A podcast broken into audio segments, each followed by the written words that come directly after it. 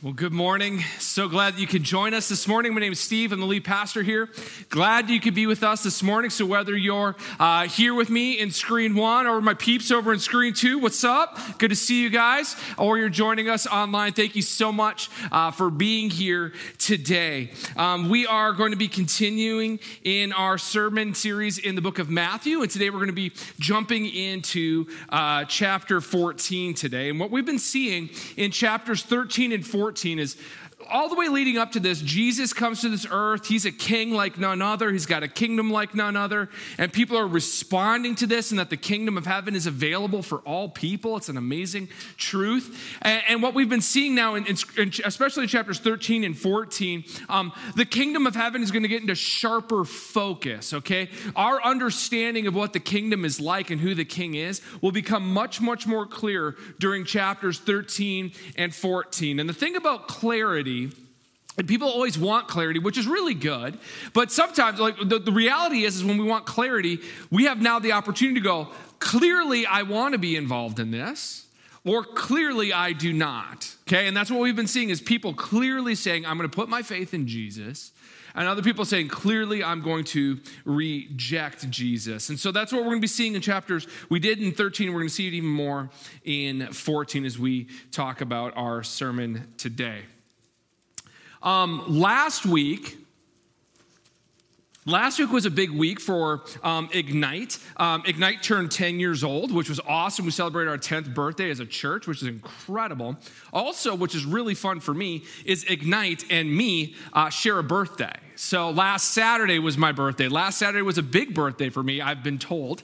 Um, I don't uh, remember because of my age, but.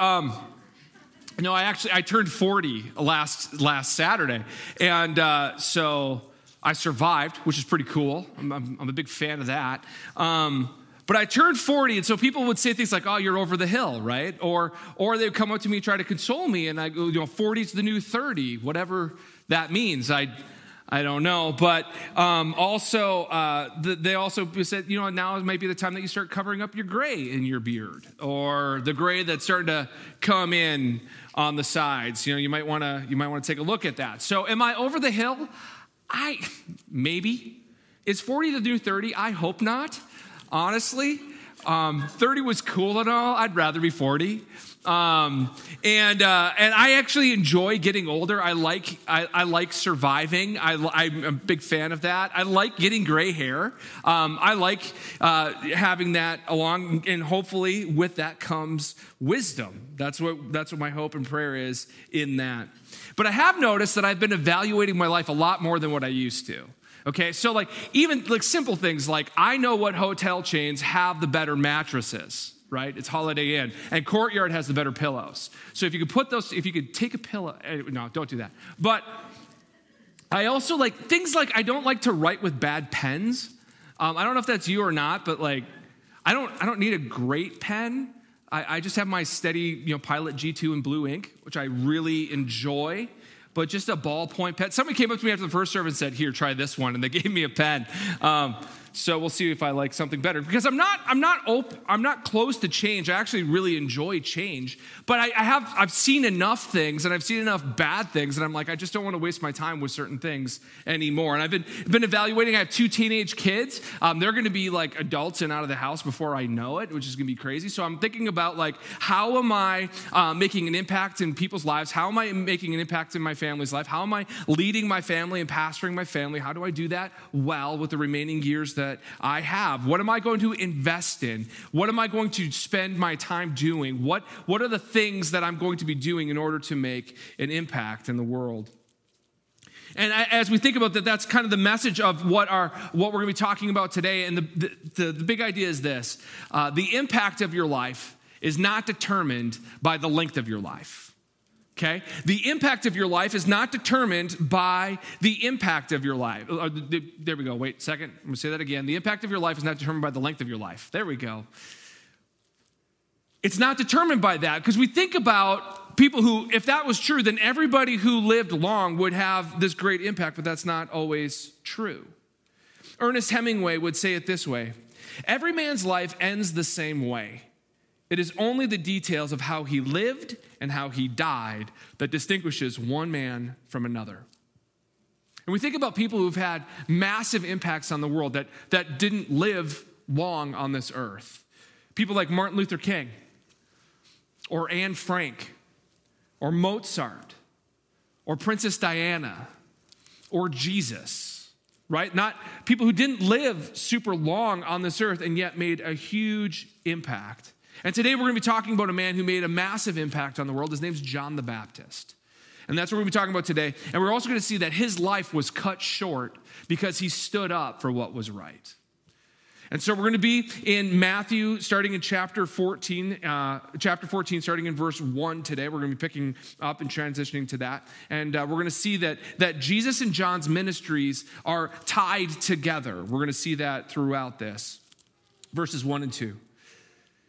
At that time, Herod the Tetrarch heard the fame of Jesus. And he said to his servants, This is John the Baptist. He has been raised from the dead. That is why these miraculous powers are at work in him. So we have a guy named Herod the Tetrarch. Now, his the Tetrarch is not his last name. He is a he is a uh, a ruling official in the northern part of Israel. Okay, so Israel's kind of a long strip. He's in the northern part of Galilee. These regions were called tetrarchs, and so Herod the Tetrarch was in charge of the northern part of Israel. He's half Jewish. Um, he was appointed uh, by the Roman government to rule over the Israelites. So it wasn't he wasn't the people's king, he wasn't the people's leader. He was appointed by uh, the oppressing nation at the time. His dad was a guy named Herod the Great. Um, Herod the Great, they called him the Great just because he built big things, but he was, he was a ruthless man. Um, Herod the Great actually was the one who killed all the baby boys in Bethlehem when Jesus was uh, an infant um, because he heard that Jesus was born and he heard that that was the Messiah and he was threatened by that would be a, a threat to his throne. And so instead of just trying to find Jesus, he just killed all the boys in Bethlehem. Like, really, really ruthless guy. That's Herod the Great. Herod the Tetrarch is his son, and we're going to see that the apple didn't fall far from the tree. Um, and actually, Herod the Tetrarch would now would also go on to play a very pivotal role in the crucifixion of Jesus. And so we're going to see him more often coming up. But Herod hears the words, uh, hears about the works of Jesus, hears what's going on, and he, he hears about all these signs and wonders, and he believes that John the Baptist has come back from the dead, and because he's been resurrected, he now has special powers. And he's terrified, he's worried.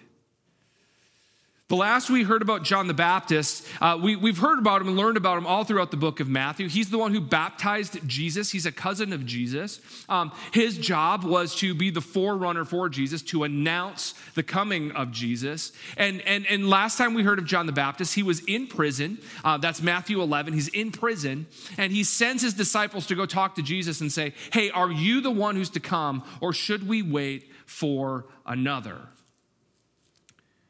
And Jesus answers him and saying he's the fulfillment of the prophecy, basically saying, I am the one who's to come. And then that's the last time we heard about him. John's ministry was all about pointing people to Jesus.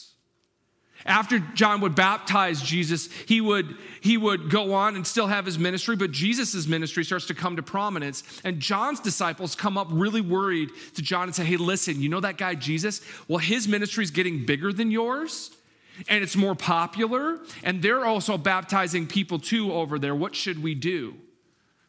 And John's like, The whole point of my ministry is that Jesus must increase and I must decrease. The whole point of why I'm doing this is because Jesus is supposed to get bigger than me, and I must decrease. So that's, that's what we know about John the Baptist. And, and here we see that now John is dead. How did he die? Well, we're going to find out about that in the next few verses. And I'm just going to give you a warning before we jump into that. And that's this it's pretty gross. Okay? It's pretty gross. But it's the Word of God, it's beneficial for us. And so let's begin. Verse 3 For Herod had seized John and bound him and put him in prison for the sake of Herodias, his brother Philip's wife. because John had been saying to him, It's not lawful for you to have her. And though he wanted to put him to death, he feared the people because they held him to be a prophet. Okay, so that's kind of a, I'm just gonna unpack that a little bit. What you just, what we just read is something that you would probably see on an afternoon talk show. Okay? It's really twisted. It's very Jerry Springer. It's really weird, right? This is what happened. Um, Herod arrested John, okay? And the reason why is because Herod had stolen his brother's wife, okay? Ew. Also makes for very awkward holidays, right? And so Herod was married already sees Philip, they get together, hang out. Philip see, he sees Philip's wife, Herodias, and he's like, I like her, kicks his wife out, steals his brother's wife, and now they're shacking up together. And John says, You can't do that. You can't do that. You can't do that. It's not lawful for you to have her. This isn't how God designed things. This isn't how you, this is against the law. You can't do that. And because John publicly and boldly told Herod, You can't do that, he had him arrested and would have had him killed had the people not revered John so much. Okay? Would, he, he'd already would have been dead, but, but Herod fears the people. He, he fears the loss of face. He fears the loss of appearance not looking good. And he doesn't want to riot and stuff like that. So instead, he's just going to arrest him. So he arrests John because John pointed out that you can't take your brother's wife and have that go well for you. So he arrests him and would have had him killed, but for fear of the people, because the people regarded John to be a prophet. And so we see this that that that that John and Herod already have like this weird connection to each other. And that he was paranoid of what people would think of him. And that John is highly regarded. So he's in jail, and that's, where, that's why he was in jail in Matthew 11. That's why John was in jail. But it goes on, verse 6. But when Herod's birthday came, the daughter of Herodias danced before the company and pleased Herod, so that he promised with an oath to give her whatever she might ask. Prompted by her mother, she said, Give me the head of John the Baptist on a platter. And the king was sorry, but because of his oaths, and his guests, he commanded it to be given. He sent and had John beheaded in the prison, and his head was brought on a platter and given to the girl, and she brought it to her mother. There's so much gross. So, the first thing that we see is Herod's niece, right? The daughter of Herodias, that's Herod's niece, it's Herod's birthday. He's having a lavish party. He's spending a lot of attention on himself. He's doing all these things. And during the time, his uh, uh, the daughter of Herodias, Herod's niece, would do a dance for Herod and his guests. Now, many scholars believe that uh, Herodias' daughter at this time is probably somewhere around 12 or 13 years old. We don't know exactly what kind of dance this was but it's inferred that this dance was neither worshipful to the Lord nor moral. Okay? It's about as far as like she danced for him and it pleased him. Okay?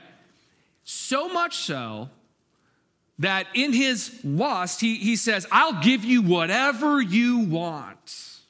I'll give you whatever you want. And this junior high girl goes and says, Mom, what should I ask for? And her mom says, You know what would be nice? The head of John the Baptist on a platter.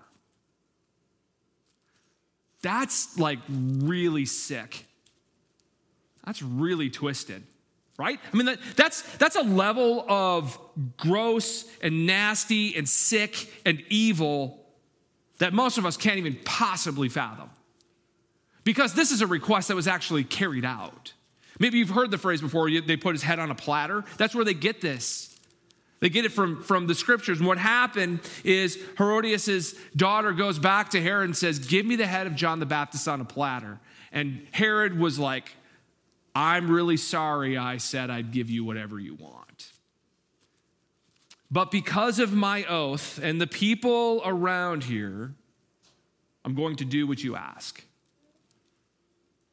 Like, what kind of spineless person does that?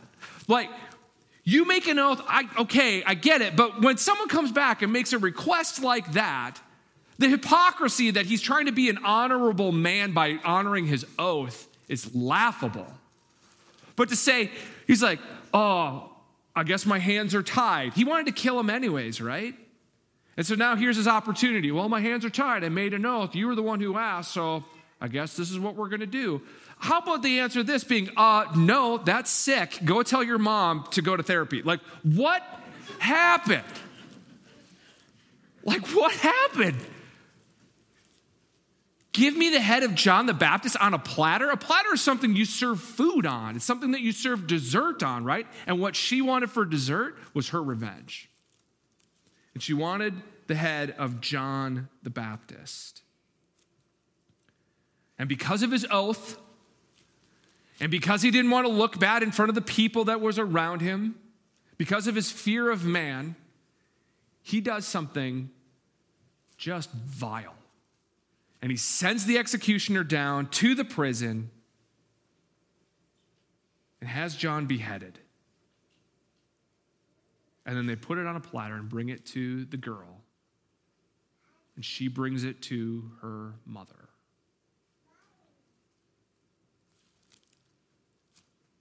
This is how the man of God gets treated.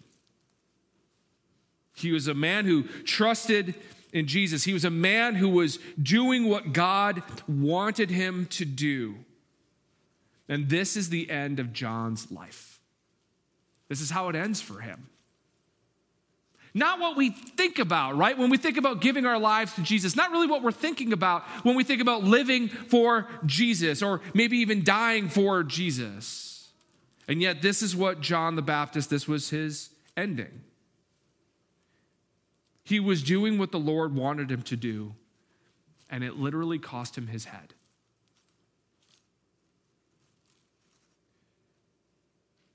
He made a way for the Messiah. He called for people to repent. But also, in the middle of this, John is decreasing and Jesus is increasing. He, I must decrease, he must increase. And we see John going all the way to the end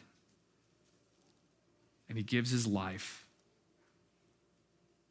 He was arrested falsely, he was executed without trial, he was beheaded, which is one of the worst possible ways to kill somebody according to Jewish culture.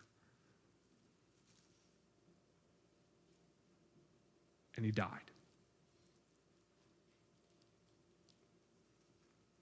But there's worse things than dying. There's worse things than dying. And John did what he was supposed to do, and he fulfilled his mission and then died. About 15, 16, 1700 years later, there was a guy named Count Zinzendorf, and he would start a missionary movement. And their mantra was this preach the gospel, die, and be forgotten.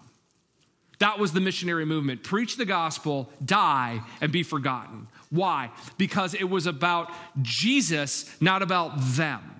And for John, it was about Jesus and not about himself. And if we want to make a lasting impact in the world, we have to understand that we can't make it about us.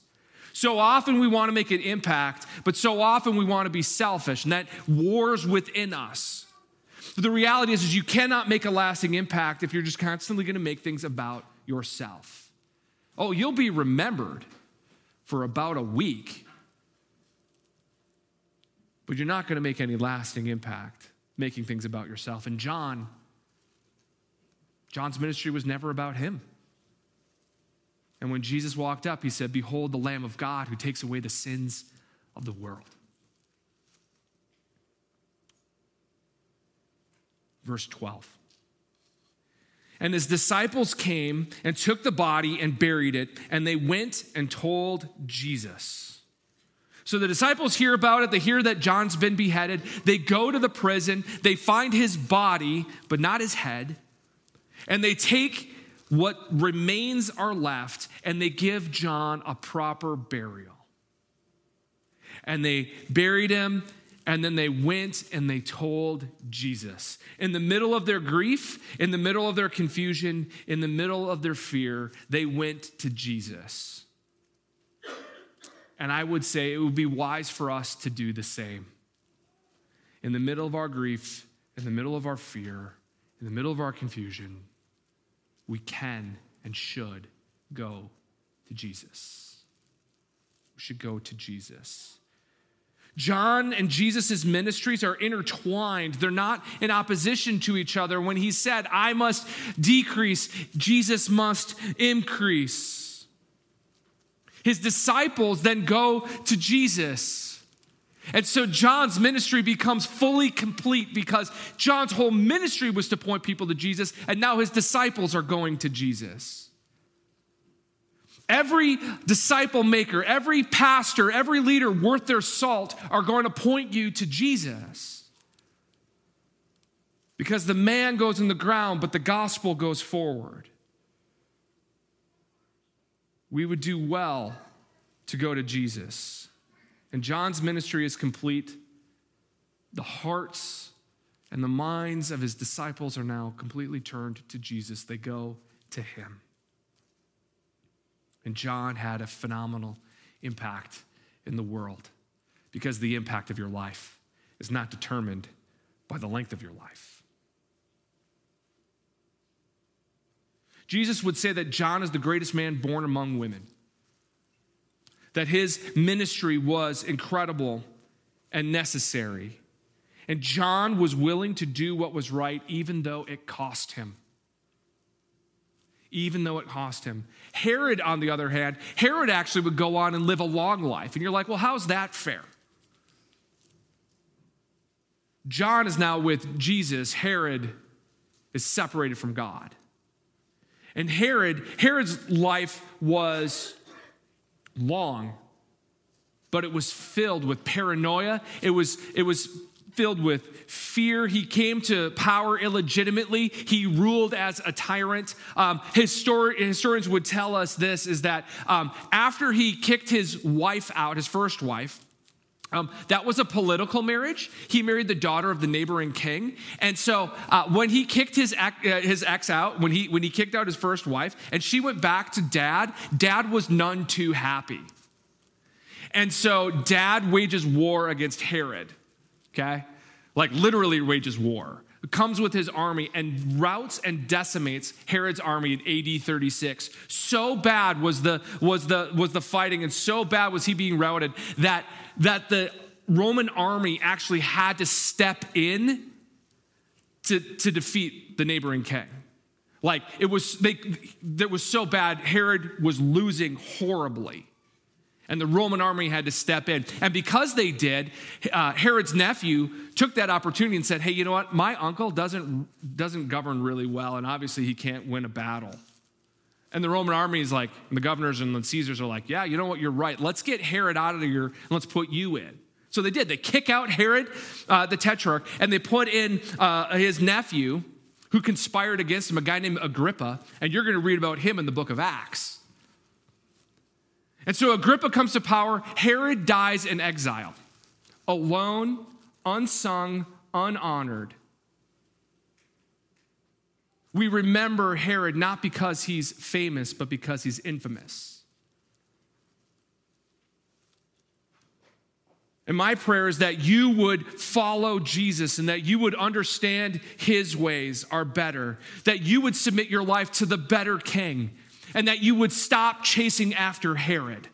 You would stop chasing after Herod's ways of getting power by any means necessary, about making the whole world about yourself, about being so self absorbed and living in reckless disregard to Jesus. My hope and prayer is that if you're on that road, that you would repent. That means turn around. You're going the wrong way. And so, if that's you today and you you realize that you are on the road to Herod, that you would turn around and walk towards Jesus, that you would repent and believe.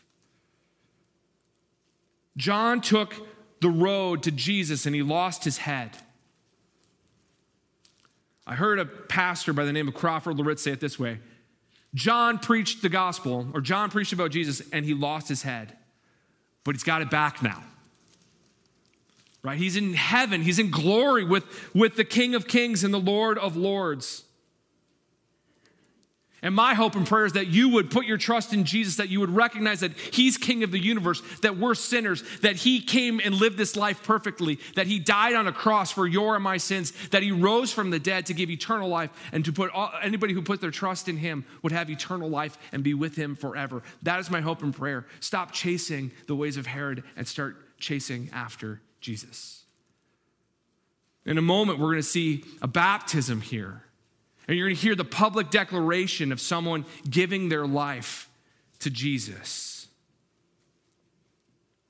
And if you're here today, you can hear the story and hear what's going, by, going on. But I also want you to know this that if you're here today and you're in this room or you're watching online or you're over in screen two or wherever it is you're watching this, that if you're watching this, you're not too far gone. You're not so far gone that Jesus can't rescue you. You're not so far gone. You're like, but you don't know what I've done. You're right, I don't, but Jesus does. And the cross is sufficient to cover your sins, all of them. And by putting our trust in Jesus, we can have eternal life. And you're not too far gone. But what you need to do is turn around turn around and trust in Jesus. And in so, you will gain peace with God and eternal life. Let's pray. Heavenly Father, I thank you so much for today. I thank you for this opportunity to gather here around your word. God, I thank you so much for, for John the Baptist and his boldness. God, but we don't put our trust in John the Baptist. He died, but not for our sins.